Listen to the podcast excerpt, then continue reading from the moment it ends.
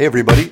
Welcome to the Singletracks podcast. Thanks for joining us. Today, we're going to be talking about flow trails, and we've got Jim Hodgson with us. Jim is one of the Singletracks writers. You may be familiar with his stuff. He's an outdoor humorist, and you can find his work on jimhodgson.com. He's also got a new book out on Amazon and Barnes & Noble called 10,000 Gods. Thanks for joining us, Jim. I'm happy to be here. I love you boys. So, we're talking about flow trails, and for mountain bikers who might be just getting started and aren't familiar with the term, what exactly is a flow trail? I would say a flow trail is a trail that requires minimum braking and pedaling. Some would say no braking or pedaling, but I personally prefer my flow trails to run a little bit steeper. So trending more towards the more braking, less pedaling. But in short, it's like a bermed out jump roller line, sort of similar to one you might find at a downhill resort. But we're seeing these built all over the place in uh, in national forests and city parks, different degrees. And generally, a flow trail can be ridden by anyone. So anybody with any bike can go out and roll through this trail. They can roll over the tabletops and the rollers. But the best flow trails are designed so that if you're a more advanced rider, you can air out the tabletops, double up some of the rollers, and kind of rip through the berms at a faster speed. So it's a trail that really kind of caters to all levels of riders and tries to provide a really fun experience for people on both ends of the spectrum.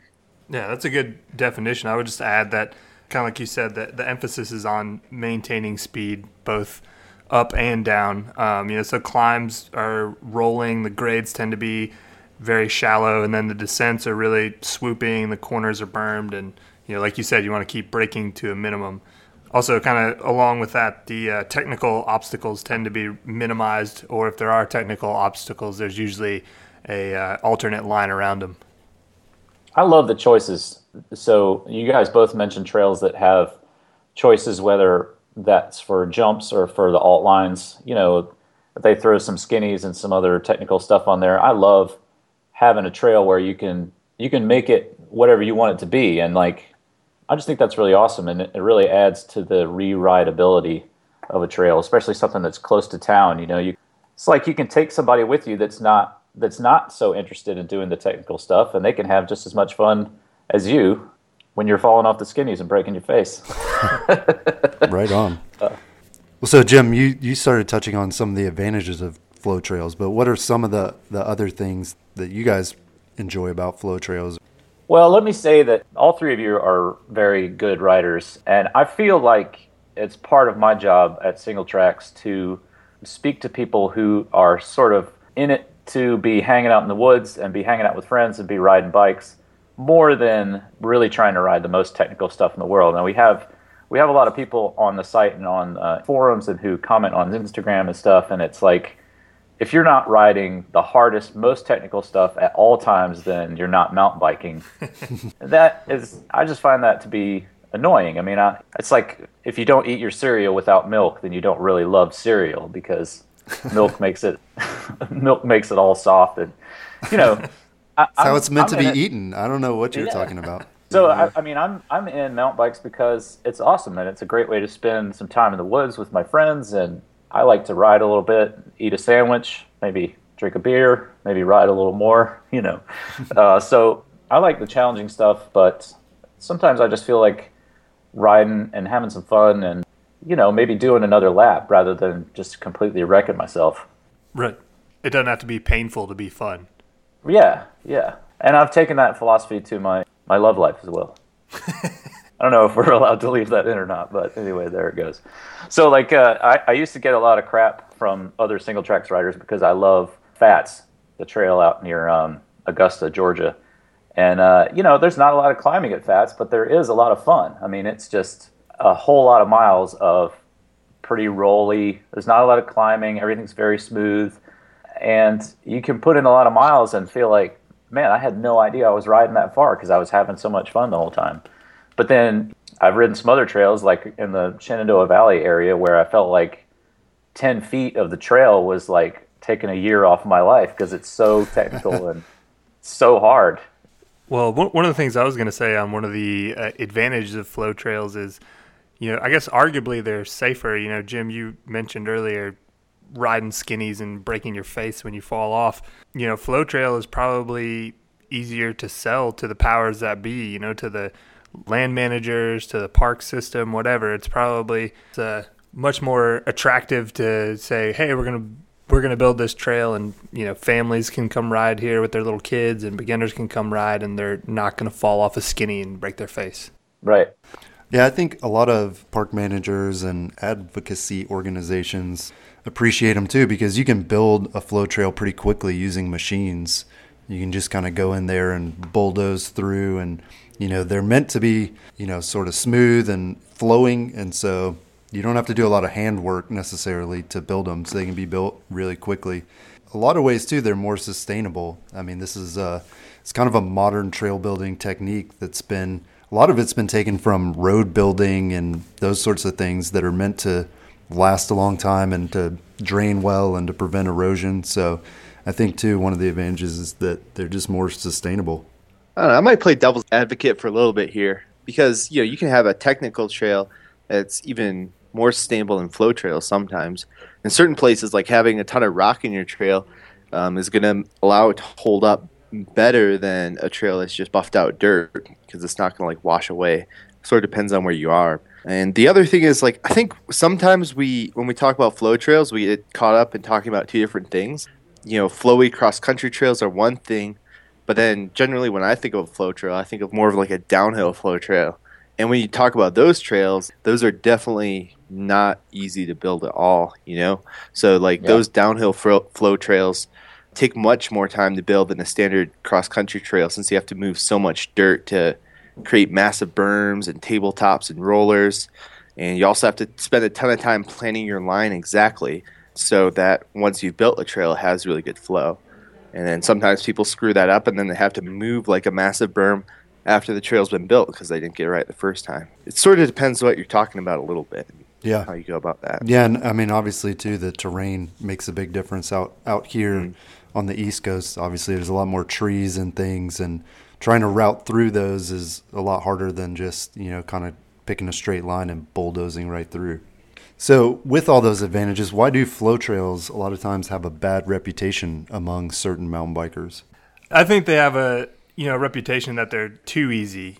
It's not going to improve your technical riding skills. They don't necessarily make for a well-balanced rider. And then the other big critique of them is that it starts to dumb down other trails. You know, if a new rider, if all you know is flow trails, then you know that maybe that's what you think mountain biking is, and you know you'll modify other existing trails to make them easier. You know, so instead of developing your skills to the point where you can, you know, clear that route, you just either reroute around it or you chop it out altogether. So, I think um, you know I think that is a, a legitimate concern you know, like Jim said, there's nothing wrong with going out and mountain biking and wanting to have fun and not wanting it to be painful. But in my opinion, all trails shouldn't shouldn't be like that. You know, there should be a variety. Yeah, like I said, I love the ones where there's a, there's a choice. Like um, SORBA has been working on the uh, the Rope Mill trails. Man, I love that the new trails out at Rope Mill. It's like yeah, they're really good. Plenty. It's super flowy, super bermy, but there's also you know, there are some rock gardens. You got to climb up into the rock garden. They got some skinnies going. There's kind of something for everybody. I mean, and there's even like some downhillish, tabletopy type stuff that you can ride. So just having something for everybody is is really really cool to me. Yeah, I also think it depends on you know what you kind of cut your teeth on. You know, I being an East Coast mountain biker, the the stuff I learned to ride on was hard. You know, that's it's rocky, it's rooty, it's steep, really technical. So that's what I prefer. You know, but I mean, there's nothing wrong with either kind of trail. Let me tell you guys a little story. Uh, Jeff and Greg reached out to me and asked if I would write. I don't remember exactly what it was, but it was like five or six things that mountain bikers say. And uh, the post never saw the light of day because I guess because my jokes were bad. But but but one of the comparisons I made is like a lot of times it feels to me like people treat trails a lot like beer. So currently if if you're into beer and I am, then people understand that what you mean when you say that is that you love IPAs because because some, at some point in the world just decided that craft beer means IPA, and personally, I don't like IPAs. I think it tastes like drinking a pine tree. But but if you don't, but to say just to say the words, I don't like IPAs is I'm expecting a dude with a beard to come in here and punch me in the face any second in my own home. it's like like if you don't really dig IPAs that much, then you're not you're not a real beer consumer. And I think there's a little bit when it comes to trails, there's a little bit of that like no true Scotsman type of thing. Like if you don't enjoy the most technical trails in the world, then you're not a real mountain biker. And people, mm-hmm.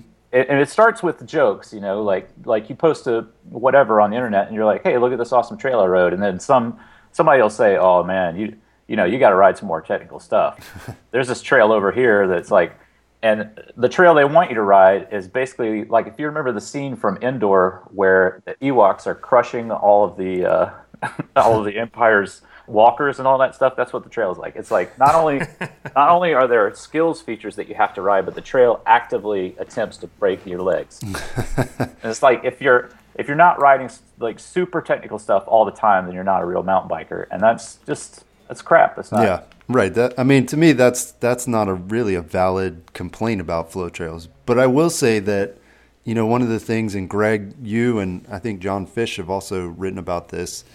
There's something about you know just the standardization that comes with flow trails that makes makes them seem sort of like if you've ridden one, you've ridden them all. I mean, I think people are getting a little more creative, but there are some pretty serious constraints on what you can and can't do with a flow trail.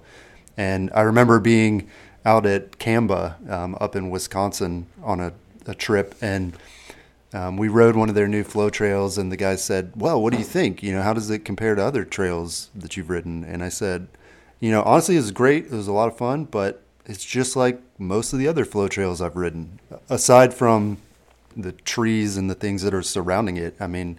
That trail could have been anywhere in the country and it would have ridden and felt the same. And so that leads to, I guess, one of my other complaints about flow trails is a lot of times they can just seem unnatural. I said earlier, I compared it to kind of like road building. And when you see a lot of these like downhill flow trails, and you can tell heavy equipment and things came in here to build this, and it looks like a highway in a lot of cases when they're super wide and you've got these perfectly sculpted lines and things. I mean, it doesn't. To me, it, it stops looking like a trail and feels more like a dirt sidewalk. Yeah, dirt sidewalk or like a pump track or something else that doesn't necessarily fit into the woods. You know, I mean, it's more something that I'd expect to see in like an urban area. For me, I mean, that kind of takes away from it. But don't get me wrong, I still love riding them. Yeah, I agree with you there. I I love trails that like really make the best use of whatever's already in the natural habitat, whether it be rocks or roots or whatever the features are, and just build the trail into those features and utilize them. And then you can really say, you know, oh, this is a unique trail to this area because you can't get this anywhere else, you know? But you can't say that with flow trails. Okay, so let's say if you're, let's say you got a piece of land and you're thinking, all right, we're going to build some trails here, and then people are going to come and ride mountain bikes and they're going to spend money in our town and they're going to, you know, it adds a dimension of tourism to our area. Mm-hmm. What kind of trail are you going to build? Are you going to have something that's super technical and you're going to get five guys per year? or are you going to build something that's pretty flowy and has a lot of options? You hopefully you can get a ton of people all the time like all summer long into the fall. Right. Well, the the argument though is like how many people are going to travel or ride like super super flowy trails? Like I'm not going right. to go somewhere because they've got a flowy trail for me to ride. Greg, I've argued in the past because I think you are lying because because I know about you that a great joy in your life is having ridden a million different trails in a all over the U.S. So I think that I think that you would go there and ride those trails. I think you're saying that you wouldn't, but the truth is, if they built it, you would be like, well, hey, I'll check it out. If you build it, Greg will come. Yeah, yeah that's a that's a valid argument. Um, well, one thing I've argued in the past, and this was probably a few years ago now, is simply that if you're starting a trail system from the ground up, you know, you're looking at big picture, like what trails do we want to build to bring these people here. Like, I think you should build trails for everybody, and I think you should treat it sort of like a bell curve. So you know, on the super green, really easy end of the spectrum, I don't think you need very many of those trails because there's not going to be too many people that are super green, and those people aren't going to be able to ride very far anyway. So you don't need that many. But as you progress into like the more middle of the spectrum, I think you need to have a bulkier trails be intermediate to again appeal to most people. But if you build a good intermediate trail, you know that can appeal to an advanced rider too. Um, and then as you get to the other end of the bell curve, again, it starts tapering off towards the more advanced trails. If anything, I would argue you might need a little bit more on the advanced spectrum than you would on the beginner spectrum, just because those advanced riders are probably going to have more endurance as well. But I don't think it makes sense to ever say we're just going to build one type of trail. I think you know Right. Yeah. should build all different kinds of trails. You know, and that's sort of what we're doing in Salida, and that's why I love to see in a lot of places where it's like, oh, we just built this super gnar trail. Oh, we just built this flow trail over here. Oh, we bu- just built like a green like meander along the river trail. You know, and that's Right. uh, that's kind of cool to see. Well, it's I mean it's definitely an interesting question, and it's one that we've actually started looking at uh, for an upcoming article and sort of analysis. But it does seem like the trails that are becoming more popular are the ones that are newer and are flowier than the ones that are you know sort of legacy trails. It is interesting and to figure out where sort of the bulk of that market is and like it or not, I mean, I think that Jim's right that it is flow trails. It'd be interesting to see what has happened to Pisgah's ridership ever since uh, DuPont has sort of come on the scene. DuPont's got a lot of flowier stuff to ride, and they're building trails out there that I think are more on the flowier end. I was just there this summer, and certainly flowier than the way I remember Pisgah being. so I think it would be interesting to see the numbers of those two, since they're in basically almost across the street from one another, and they have two mm-hmm. very different sort of philosophies. I bet there's still just as many, if not more, people riding in Pisgah. Because uh, I mean, if you're there's so many good riders in Western North Carolina, it's a big destination for us here in in Georgia to go up to Pisgah. You know, it's only a three-hour drive from Atlanta, and you know, I know when I go up there, I usually do a day or two in Pisgah on the older, you know, legacy kind of just brutal trails where, like you said earlier, they're taking years off your life. But then you know I like to wrap up the weekend with a, a trip over to to Dupont because it is you know it's like it's kind of like a Pisgah light. Um, you know, there's definitely some you know some technical stuff out there, but the climbs aren't as steep, they aren't as long and brutal. So it's good to have that mix. But I think I think the Pisgah as a as a region is all their trails are blowing up. You know they've they've really had a lot of media coverage over the past couple years, and I think ridership across the board on all their trails is is up there. You know, I've got one more thing on why flow trails have a bad reputation, and I would say flow trails in general might have a bad reputation because there's so many crappy flow trails out there. Hmm. I'll show up in a place and they'll be like, "Oh, you got to ride a new flow trail," and I go and ride it, and I'm like, "This was a really crappy ride." there are a lot of poorly built flow trails out there, and if that's like you know the only one or two flow trails that somebody's ridden, they're like, oh, flow trails suck, you know. Um, but when you actually get on a really well built one, you know, your perspective could really change. One example of this was, uh, I probably get some hate for saying this, was PBR in Fruita. It stands for pumps, berms, and rollers and beer. I didn't think it was a very well built trail. Like they didn't they didn't move enough dirt to make really good berms or really good rollers, and it was too flat. And I was just like, yeah, no thanks. You hmm. know, it's like your newest trail out here, and it's probably one of the worst that I rode in that area. So, yeah, so I think crappy flow trails can really put a taste in people's mouths, especially if they don't have a lot of experience with flow trails. Yeah, that's a good point. Well, so you mentioned PBR as being a flow trail you didn't enjoy, Greg. So I'd like to hear about some flow trails that some of us did enjoy. Yeah, well, I can jump right in. By far, my favorite flow trail I've ever ridden uh, was up at the Canmore Nordic Center in Alberta. I'm trying to remember the exact name of the trail. I think it might be Ice Cream because you keep going back for more. but uh, it was a, it was a short trail. Like it was newly built, not really well integrated into the system. It was just sort of like off to the side somewhere. It was maybe like a half mile long. but I think I lapped it like four or five times. It was just, and this is after like riding 20 miles that day, and it was just so good, absolutely on point trail design. You know, you had the perfect amount of speed to like gap the doubles, perfect amount of speed to hit the berms, and then lead into the next jump, and it was just absolutely fantastic. And then my runner up would probably be Bomb Dog at Coldwater Mountain down in Alabama. Also fantastic. Ah, you took mine. Yeah, so Coldwater is kind of the best example of a of flow trail to me. I mean, you know, they did they moved a ton of dirt out there, but they also have some really interesting terrain and like you were saying, Greg, they they definitely made best use of what's out there. You know, there's there's a lot of rock on that mountain and they have moved a ton of it purposefully into the middle of the trail, so there's rock options all over the place and there's ride arounds if you don't want them. But even the even the climbs out there are I would say they're flow trails, you know, because you're you're climbing, but it doesn't it doesn't really feel like it just because you're rolling the entire time you're, as you're gaining elevation. But yeah, I mean, Bomb Dog's just fantastic, and they they just continue to add more and more trails out there. Kind of like you were saying with the bell curve, they've got they've got one green trail that's probably a mile or two long for the beginners, but then you know the meat of the the trail system currently is blue trails but they also are building, you know, kind of some more black diamond trails out there. Part of their long term plan is to build some like legit backcountry single track out there. So, you know, all handmade stuff instead of getting the, the ditch witch out and carving these dirt sidewalks through the through the woods. This would be, you know, this would give you a really remote backcountry feel. So I think they're doing it right.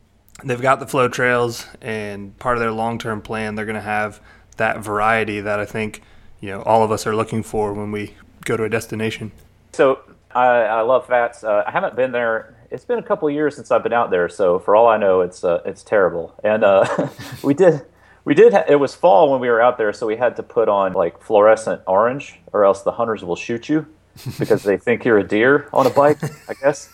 I don't know. Look, I'm not from South Carolina. I don't know how they do it, but uh, we had to wear a bunch of orange. And I've been meaning to get back out there, but the problem with it is there's really nothing close to the trail at all. I mean, you yeah you, you kind of got to stay in a you know a Super Eight or whatever, which is one of the things that's so great about a trail like uh, Dupont is it's right there near fun stuff to do. So when you finish riding, you can get a burger and a, a tasty beer, and uh, you know be around other people and not a bunch of hunters who are making sure you're not a deer shooting you.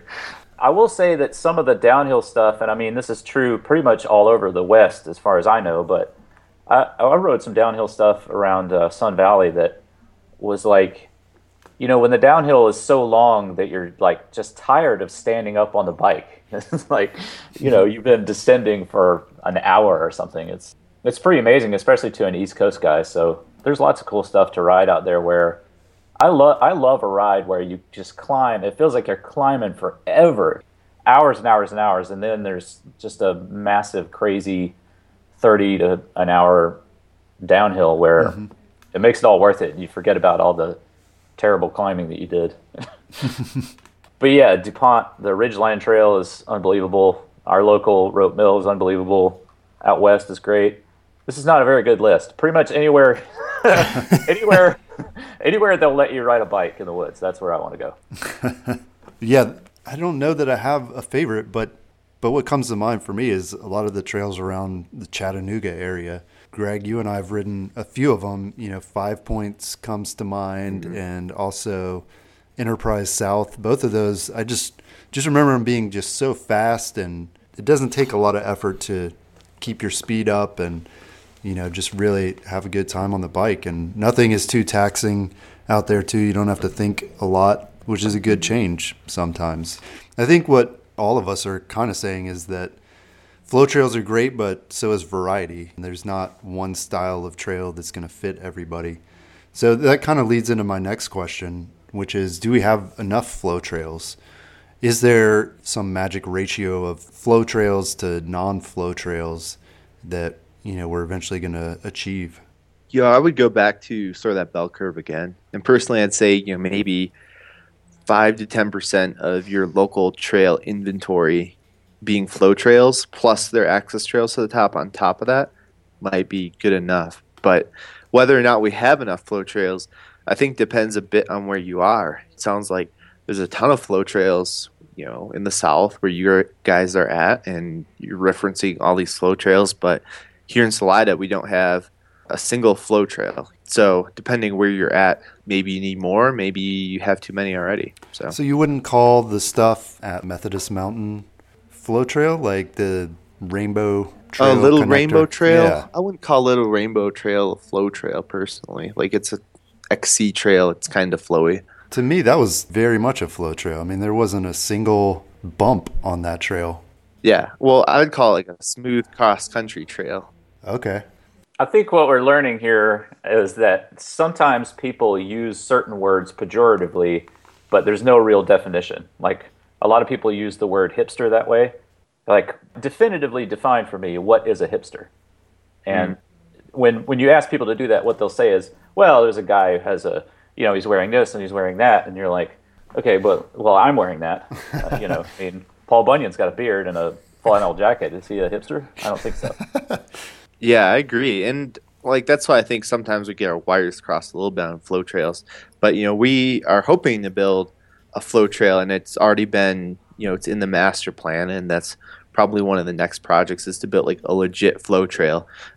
To me, maybe it's less about the features and more about the ride quality and kind of how you feel when you're riding a trail. It's a it's a hard one to pin down a definition. Well, I mean, kind of like I mentioned earlier, being an East Coast rider, I prefer the technical trails. You know, I like the challenge, the feeling of accomplishment when you when you finally conquer an obstacle that's been giving you trouble. I think there's also something to be said for developing your skills to the point where you can find, you know, quote unquote flow on even a really technical, slow, rocky trail. You know, if you can keep your momentum going and it's smooth, then I, th- I think there is a case to be made for you know developing your skills to that point. But flow trails, I mean, just this buffed out smooth stuff, kind of like uh, we've been talking about. I, they're fun to ride. It's just not my, my favorite kind of riding. But if I had to put a, a ratio on it, I'd say, you know, thirty percent flow and seventy percent technical. You know, your more standard trail, single track. Well, cool. This has been a fun discussion about flow trails. Thanks for joining us, Jim. You're welcome. And don't forget to check out jimhodgson.com to see the latest of what Jim's working on and check out his 10,000 Gods book on Amazon and Barnes & Noble. Thanks for joining us again. We'll see you next time. Peace.